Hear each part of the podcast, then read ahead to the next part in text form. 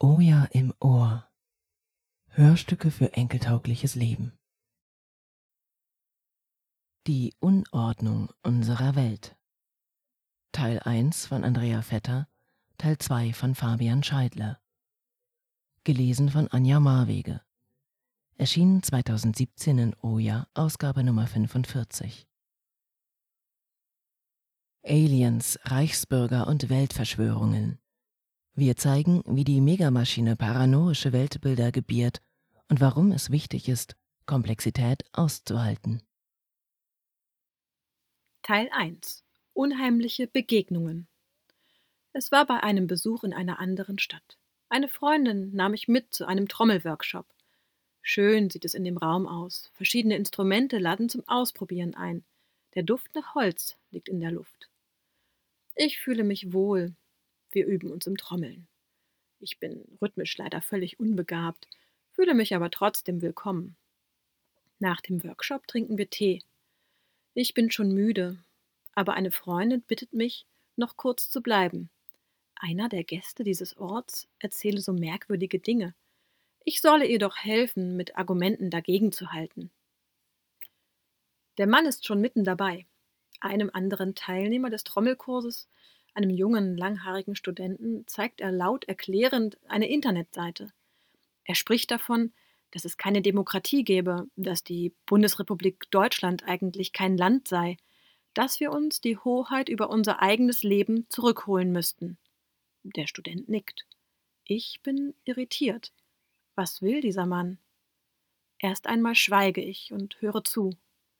Er interessiert sich offenbar für Geschichte, erläutert, dass zum Teil hunderttausend Jahre alte Inschriften aus Kulturen rund um den Globus gefunden wurden, und wenn man Fotos von diesen vergrößere, stelle sich heraus, dass darin immer altgermanische Runeninschriften versteckt seien.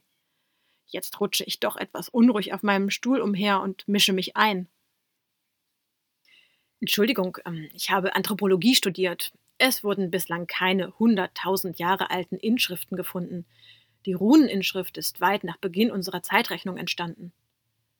Erstaunt blickt der Mann auf. Widerspruch dieser Art ist er nicht gewohnt. Ha! Ja, das genau wollen Sie uns glauben machen. Aber ich zeige dir ein Video im Internet, da gibt es diesen Mann, der erklärt uns das ganz genau, und man kann es sogar sehen. Ja, entgegne ich, dieser eine Mann mag davon überzeugt sein. Die Anthropologie aber ist immerhin eine weltweit ausgeübte Wissenschaft, bei der sich Hunderte oder Tausende von Expertinnen und Experten über solche Fragen streiten, Aufsätze schreiben und kritisieren. Ich glaube nicht, dass alle diese Menschen derart Unrecht haben. Ha, ruft er jetzt triumphierend, du mit deiner Schulwissenschaft. Das ist alles Lüge, das will man uns eintrichtern. Und dann erwähnt er wieder den YouTuber, der ein für allemal all dies widerlege. Ich bin baff. Bisher habe ich mich immer als wissenschaftskritische Person begriffen, doch darum geht es in dieser Diskussion offenbar nicht. Der Abend geht für mich noch sehr anstrengend weiter. Schließlich will er uns davon überzeugen, dass das jüdische Finanzkapital hinter allem steckt und verteilt Flyer für einen Marsch auf Berlin, um die Regierung zu stürzen und ein autoritäres System zu installieren. Komisch, sagt der Überzeugte, leicht aggressiv zum Abschied. Mit Männern habe ich solche Diskussionen nicht. Dann muss es wohl meine Gebärmutter sein, die meinen Verstand unterstützt, denke ich und gehe zu meinem Schlafplatz. Wenige Tage später höre ich eine Diskussion unter Nachbarn mit. Deutschland ist eine Firma, erläutert der eine dem anderen in der Tür. Ich bin müde, will gerade nach Hause gehen und muss mich doch dazustellen. Das stimmt nicht, sage ich. Das ist Unsinn. Die Diskussion wird laut, der Mann beharrt auf seiner Meinung. Wütend gehe ich nach Hause. Wenige Tage später schickt er mir eine sehr freundliche E-Mail. Er sei von der Heftigkeit unserer Unterhaltung überrascht gewesen, wolle sich aber gern weiter mit mir darüber unterhalten, ohne zu bekehren. Außerdem findet sich ein Link zu einem Video in der Mail. Ich freue mich, dass er mir so nett schreibt. Gleichzeitig erscheint mir das Video Hanebüchen. Ich fange an zu recherchieren, warum Deutschland keine Firma ist und stelle mir und ihm per E-Mail viele Fragen. Und eine zentrale Frage. Wozu nützt es, Deutschland nicht als Staat zu sehen, nicht wählen zu gehen und keine Steuern zahlen zu wollen? Er schreibt mir zurück, dass er mir gerne die Fakten noch einmal persönlich erläutern würde. Aber ich bekomme keine Antworten auf meine grundsätzlichen Fragen. Sie scheinen ihn nicht erreicht zu haben. Teil 2 Spurensuche auf den Fährten geschlossener Weltbilder. Woran liegt es, dass viele Menschen, die gegenüber etablierten Institutionen wie Fernsehnachrichten, Printmedien, Schule, Wissenschaft oder Schulmedizin sehr kritisch eingestellt sind, gegenüber alternativen Angeboten derart unkritisch sind? Warum wird eine bloße Behauptung, die ein YouTuber in die Welt setzt, von so vielen ungeprüft übernommen? Warum sind paranoische Weltbilder so populär? Ein Grund dafür liegt sicherlich darin, dass sich bei vielen Menschen ein grundsätzliches Gefühl des Betrogenwerdens eingestellt hat. Wenn Kriege immer wieder mit Behauptungen gerechtfertigt werden, die sich später als Lügen entpuppen, wie zum Beispiel die angeblichen Massenvernichtungswaffen des Iraks, wenn einige Medien, die sich heute über Fake News empören, selbst solche Falschmeldungen verbreitet haben, wie etwa die New York Times, die damals maßgeblich daran beteiligt war, den Lügen der Bush-Administration Glaubwürdigkeit zu verleihen. Wenn die Hauptverantwortlichen der Finanzkrise mit außergerichtlichen Vergleichen davonkommen, während man in Berlin für dreimal Schwarzfahren im Knast landet, wenn Whistleblower die milliardenschwere Steuerfluchtskandale aufdecken, gerichtlich verurteilt werden, während die Verantwortlichen, etwa der Kommissionspräsident Jean-Claude Juncker, unbehelligt im Amt bleiben, dann liegt die Vermutung nicht fern, dass alles ein abgekartetes Spiel sei. Jede Paranoia enthält ein Stück Wahrheit, nicht nur auf einer wörtlichen, sondern auch auf einer symbolischen Ebene. So gesehen sind die Ideen, dass reptilienartige Aliens verdeckt unter uns leben oder dass Regierungen per Chemtrails mit Flugzeugen den Himmel vergiften, Symbole für gesellschaftliche Kräfte, die tatsächlich vielen Menschen übel mitspielen. Der Anthropologe Gregory Bateson hat schon vor Jahrzehnten erkannt, dass das Problem einer paranoischen Sichtweise darin besteht, die symbolische und die wörtliche Ebene nicht unterscheiden zu können. Typisch für Paranoiker ist es zum Beispiel, eine Metapher oder einen Witz nicht von einer Tatsachenaussage unterscheiden zu können. Entfremdung und Entwurzelung. Die Ursachen für die Verbreitung paranoischer Weltbilder reichen aber noch wesentlich tiefer. In den vergangenen Jahrzehnten hat neoliberale Politik großen Teilen der Erdbevölkerung den Boden unter den Füßen entzogen. Wo die Menschen früher feste Anstellungsverhältnisse fanden, haben sich inzwischen befristete Hire-and-Fire-Jobs verbreitet. Paketfahrer, die einst Beamte waren, sind heute nicht einmal mehr Angestellte, sondern prekäre Ich-AGs, die kaum noch wissen, wem das Unternehmen, für das sie arbeiten, gehört und ob es morgen noch existieren oder vom nächstbesten Hedgefonds zerlegt wird. Das Gefühl, ominösen Kräften ausgeliefert zu sein, die sich in einer unerreichbaren Sphäre bewegen, hat durchaus eine reale Grundlage. Die Flexibilität, die von Arbeitenden heute aller Orten erwartet wird, um dem mobilen, anonymisierten Kapital jederzeit zur Verfügung zu stehen, ist nichts anderes als eine Chiffre für die Bindungslosigkeit und Entwurzelung. Die Befunde der Sozialpsychologie zeigen, dass Menschen, denen das Gefühl abhanden kommt, Kontrolle über ihr eigenes Leben zu haben, verstärkt zu paranoischen Weltbildern neigen. Der Soziologe Hartmut Rosa spricht angesichts der Aushöhlung menschlicher Weltbeziehungen durch Beschleunigung und Entfremdung auch von einer Resonanzkatastrophe. Menschen erleben ihre Mitwelt zunehmend als feindlich und stumm. Verschwörungen in komplexen Systemen. Paranoische Weltbilder dabei pauschal als Verschwörungstheorien zu bezeichnen, ist irreführend. Seit es Herrschaft von Menschen über Menschen gibt, also seit mindestens 5000 Jahren, gibt es auch Verschwörungen. Ob es die Ermordung Cäsars, die illegale Absprache von Kaffeepreisen oder den Putsch gegen eine Regierung betrifft. Immer wieder versuchen Menschen, Macht- und Geldvorteile zu erlangen, indem sie heimlich miteinander Pläne gegen andere schmieden. Wenn man solche Komplotte aufdecken will und die Täter nicht in flagranti erwischt, braucht man, wie jeder Kriminalkommissar, Hypothesen. Verschwörungstheorien in diesem Sinn gehören also zum kriminalistischen Alltag. Heute wird mit diesem Wort aber meist etwas anderes gemeint. Fixe Ideen, die darauf hinauslaufen, dass die ganze Welt als eine große Verschwörung organisiert ist. Es ist wichtig, das eine vom anderen zu unterscheiden. Denn bisweilen wird das abwertende Wort Verschwörungstheoretiker benutzt, um politische Gegner zu diffamieren, selbst wenn sie legitime Argumente ins Feld führen. Daher ist es genauer, von paranoischen Weltbildern oder Verschwörungsideologien zu sprechen.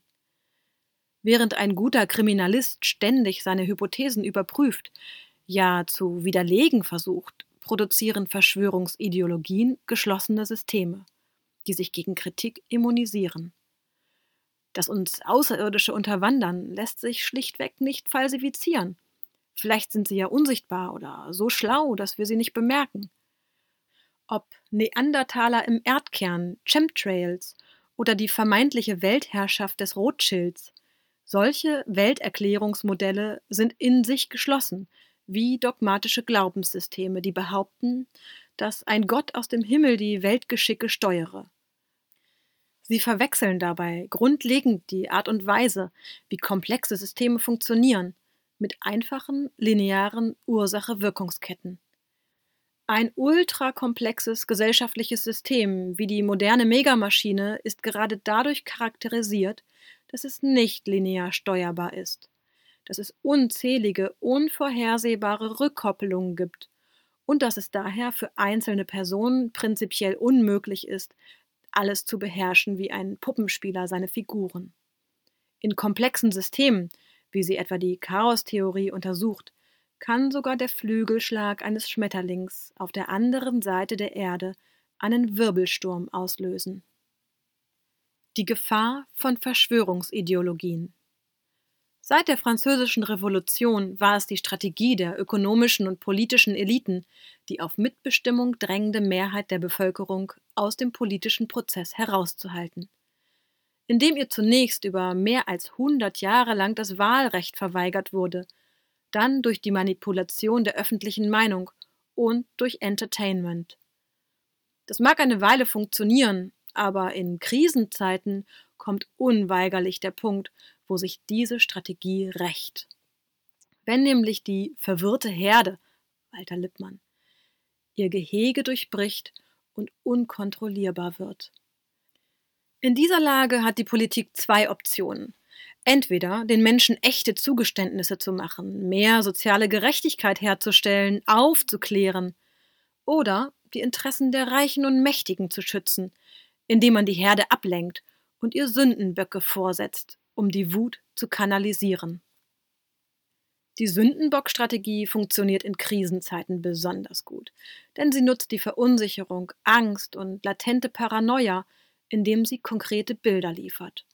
Den terroristischen Muslim, den lüsternen Mob von Nordafrikanern, den brutalen Russen, den hinterlistigen Chinesen, den geldgierigen Juden, den faulen Griechen, den schmarotzenden Hartz-IV-Empfänger und so weiter. Die Liste solcher Klischees ist schier endlos und variiert von Land zu Land. Die interessierten politischen Kreise spielen virtuos damit, um von systemischen Fragen und Verteilungskonflikten abzulenken, während Teile der Medien sich als Megafone dafür anbieten. Die 1930er Jahre zeigen die beiden Möglichkeiten exemplarisch. In den USA schuf nach dem Wirtschaftskollaps die Regierung Roosevelt unter massivem Druck der Arbeiterbewegung mit dem New Deal ein Programm, das Arbeitnehmerrechte stärkte, Banken einer strengeren Regulierung unterwarf und die Steuersätze für Reiche auf über 80 Prozent anhob. Roosevelt ging 1933 sogar so weit, alle Goldvermögen im Land zu beschlagnahmen, um seine Politik zu finanzieren. Die Vermögenden mussten zuschauen, wie die staatlichen Inspektoren ihre Banktresore öffneten und die Goldbarren mitnahmen. In Europa dagegen unterstützten nach anfänglichem Zögern schließlich große Teile der wirtschaftlichen und politischen Eliten den Aufstieg der Faschisten.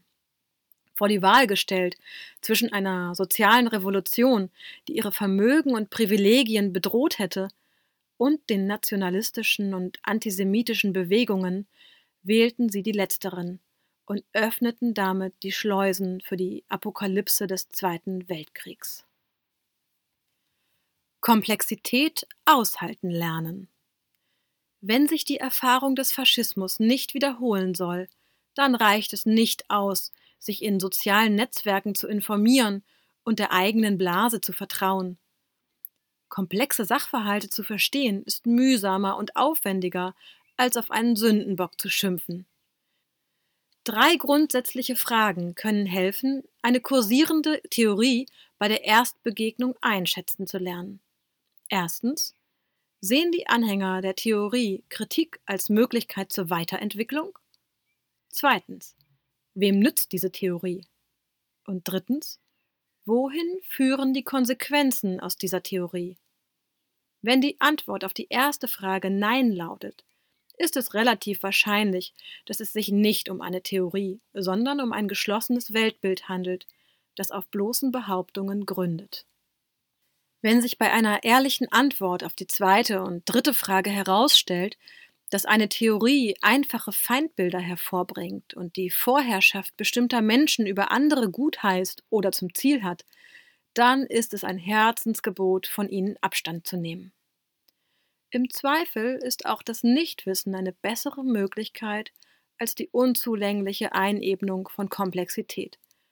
Es bleibt uns auch kaum etwas anderes übrig.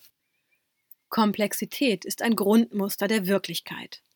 Aus dem Lateinischen kommend von cum mit und plectere flechten ineinanderfügen bedeutet dieses wörtlich Geflecht, Gewebe.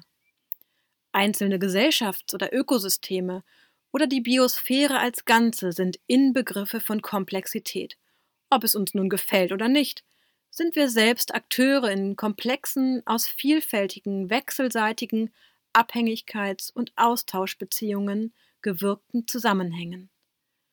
Für einen sozialen und ökologischen Wandel einzutreten, heißt somit auch, Nichtwissen zu akzeptieren, schreibt die Kulturwissenschaftlerin Hildegard Kurt.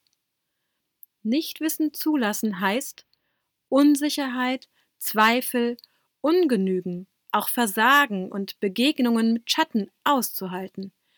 Wie viel Mut es dazu braucht. Die Unordnung unserer Welt. Erschien 2017 in Oja, Ausgabe Nummer 45. Gelesen von Anja Marwege. Teil 1 von Andrea Vetter, Teil 2 von Fabian Scheidler. Zweiterer beruht in Teilen auf einem Auszug aus Fabian Scheidlers Buch Chaos, das neue Zeitalter der Revolution, erschien 2017 im Verlag Promedia Wien. Nachzulesen auf oja-online.de. Dieses Hörstück ist Teil von Oja im Ohr, einer Serie eingelesener Texte aus dem Archiv der Zeitschrift Oja. Diese Audiodatei ist ein Creative Commons und darf bei Namensnennung unter gleichen Bedingungen zu nicht kommerziellen Zwecken weitergegeben werden.